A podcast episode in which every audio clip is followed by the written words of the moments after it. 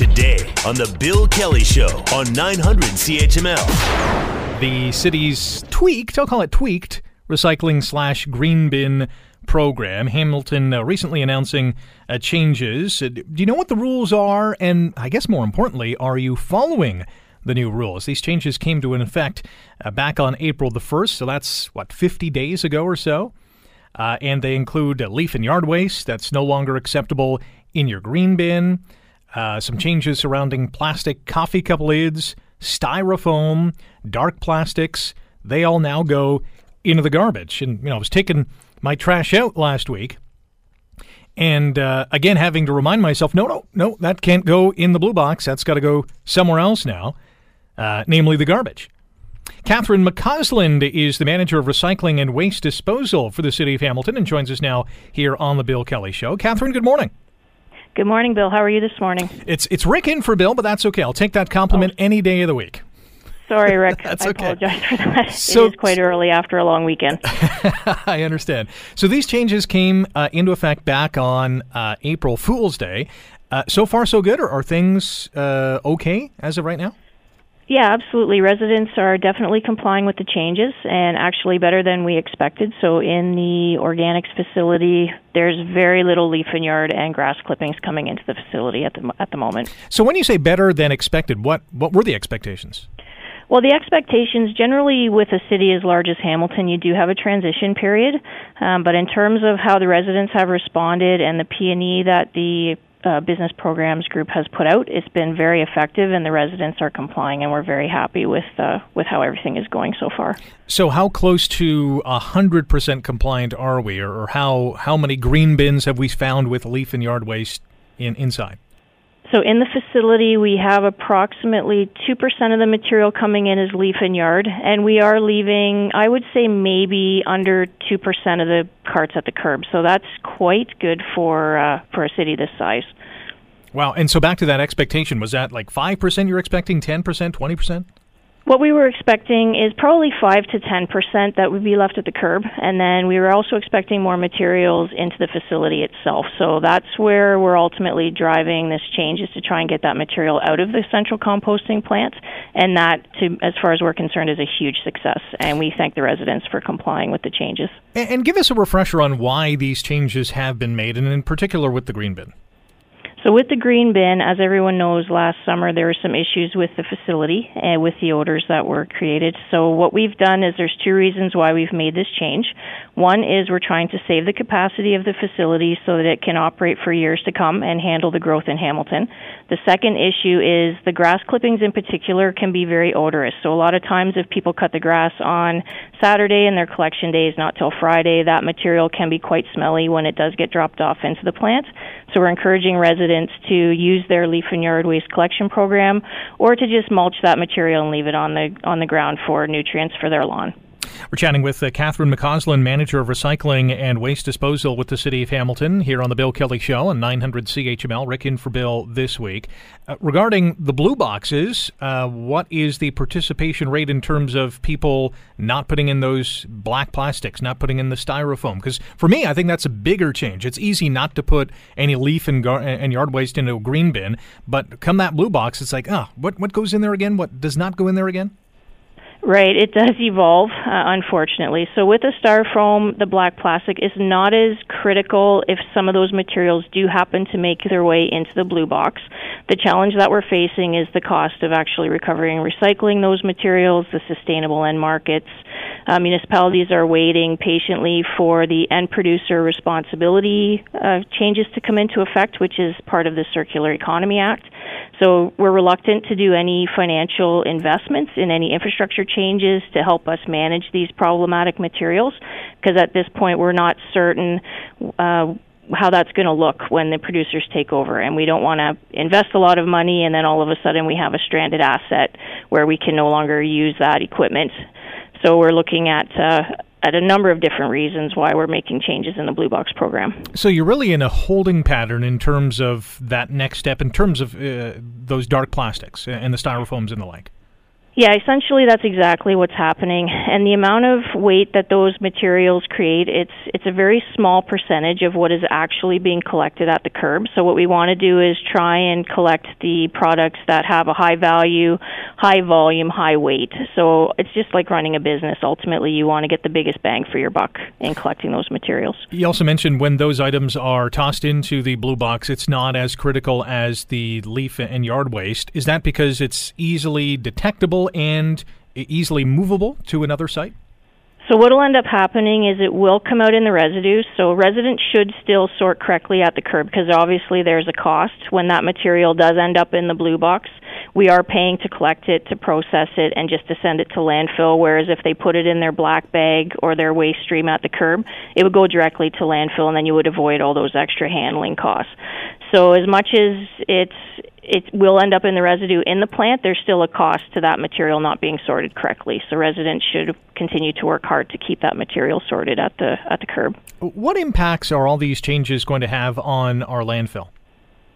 If the so with the landfill again with the materials that we've banned from the blue box, it is going to have a very nominal effect. Uh, it is a small percentage of the weight that is collected at the curbside. The leaf and yard waste, we already have a program. We do outdoor windrow composting at the landfill, so that material is not currently being buried either. So, in terms of the longevity of Glanbrook, it really will have a nominal effect. And what is the status of the landfill? Are we doing okay? Is the lifespan still healthy? Yep, the lifespan is healthy. Hamilton is lucky that they do own their own uh, open landfill. So right now, I think we were looking into 2058 in terms of that reaching capacity. But we still have some work to do in terms of opportunities for proper collection at the curb. So we're looking at the waste stream as well and trying to get some of the blue box material and the organic material out of the black stream at the moment. So we'll be working on that through the master plan this year. We're chatting with Catherine McCausland, manager of recycling and waste disposal here for, with the uh, City of Hamilton on the Bill Kelly Show on 900 CHML. Rick in for Bill, uh, focusing on Hamilton's uh, tweaking of its recycling slash green bin program back on April the 1st. Regarding the, the green bin, do we have any stats on usage in terms of how many green bins were initially uh, unleashed onto the community and how many people use them? Uh, that information I actually don't have at the top of my head, but I will say that uh, in the facility from the curbside, we are collecting approximately 26,000 tons of food waste from the residents.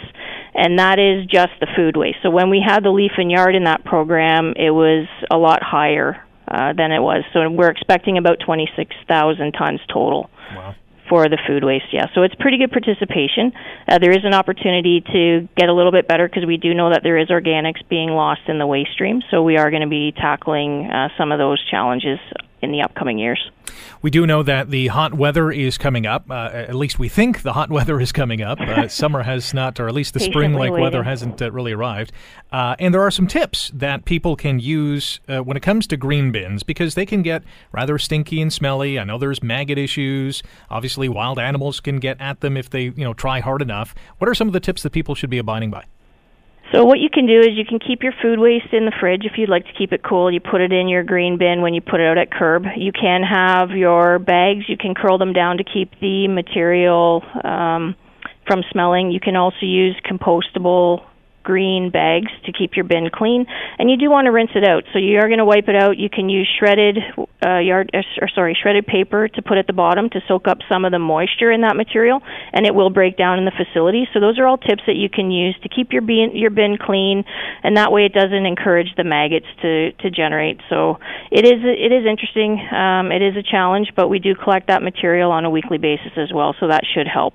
And keeping it out of the garage because obviously the garage keeps it quite warm you don't want to put your bin in the sun if you can. Keep it in the shade. If your green bin is broken, are you out of luck or can you get a new one? Nope, you can call into the customer service center and you can get a ticket and you can take that bin to any of the community recycling centers and they will exchange that bin for you. All right. So there's no excuse. There's no excuse. That's correct. uh, one last question. It revolves around the gold box. So I saw on Facebook one of uh, my friends uh, celebrated the arrival of his gold recycling uh, blue box or gold box. Uh, tell us about this and how people can get involved in this. So this program is awarded to residents that are stellar sorters at the curb. So they are looking at um, really good sorting practices for their organics, their blue box, and their waste stream. And what we do is we will pick a few resident homes uh, every year, and we will do audits and anticipation of that. Um, we'll look at how the residents are doing, and if they are within a certain percentage, they will be awarded the gold the gold box recycling award. And how many have been unleashed in the last, I don't know, year or so? I in the last year, I'm not. I, I believe we try to do 20 to 30 a year, but I am not 100% certain of that number. But I, I, I mean, obviously with Hamilton, it is a huge population, so they will target a certain area every year. Yeah. So if you have one, I mean, that's that's a pretty big deal. It's a big deal. It's a big deal. It's I don't have one. For sorting. Uh, yeah, I'm, I'm striving to get one, but I don't have one yet. well, Rick, I think you can call in and give us your address, maybe.